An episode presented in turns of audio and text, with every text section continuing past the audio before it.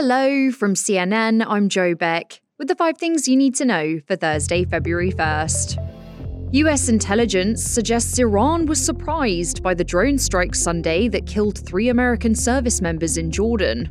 And officials say Iranian leaders are getting nervous about some of the actions of its proxy groups in the region. CNN's Natasha Bertrand has more from the Pentagon. It's important to remember that Iran does not have perfect command and control over the many proxy groups that exist in Iraq, Syria, and of course the Houthis in Yemen. And so, what we're told is that when the uh, Islamic resistance, which uh, U.S. officials have said is responsible for that drone attack that killed three U.S. service members, that really kind of was a wake up call for Tehran. And it made them nervous, and they are not seeking an all out war with the United States. And they have, for that reason, been trying to calibrate their approach in a way that that kind of harasses US and Western interests in the region via these proxy groups, but doesn't necessarily back the United States into a corner where it feels forced to respond in a very significant way, i.e., by striking Iran directly. And the other side of that is that Houthi rebel attacks on commercial shipping is having an impact on the global economy and upsetting China and India, two of Iran's key allies it can't afford to lose.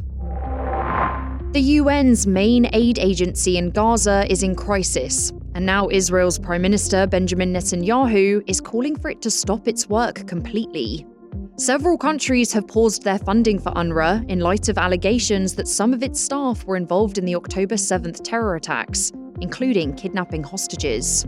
Many NGOs have warned that without the agency, the already desperate situation in Gaza will get much, much worse, and a woman living in the strip called it a death sentence. The UN Secretary General says he's horrified by the allegations and said that the agency immediately fired some of the people accused, but warned against cutting funding. UNRWA is the backbone of all humanitarian response in Gaza. The US has said UNRWA needs to make changes to, quote, restore donor confidence before it will start up funding again. A new poll puts President Joe Biden in a six point lead against former President Donald Trump in the 2024 election. The Quinnipiac University poll shows 50% of registered voters would choose Biden, compared to 44% for Trump.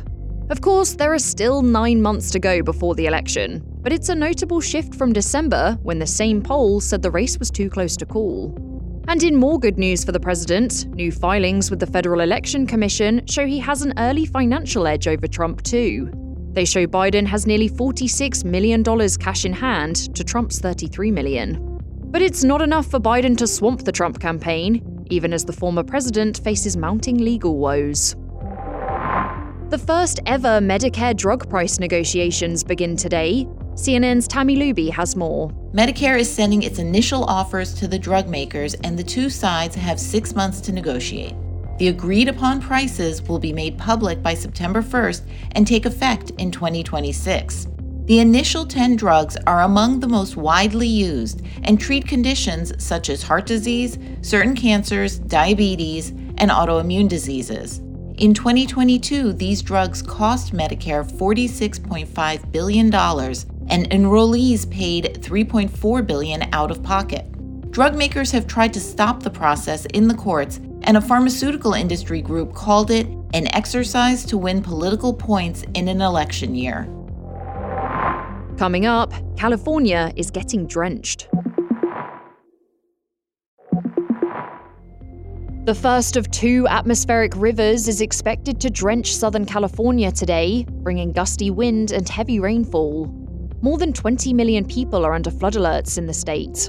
And while there will be a brief break, another, likely stronger storm is expected to lash the region on Sunday.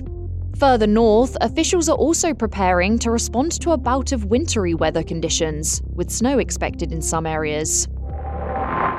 That's all for now. Our next episode drops at noon Eastern.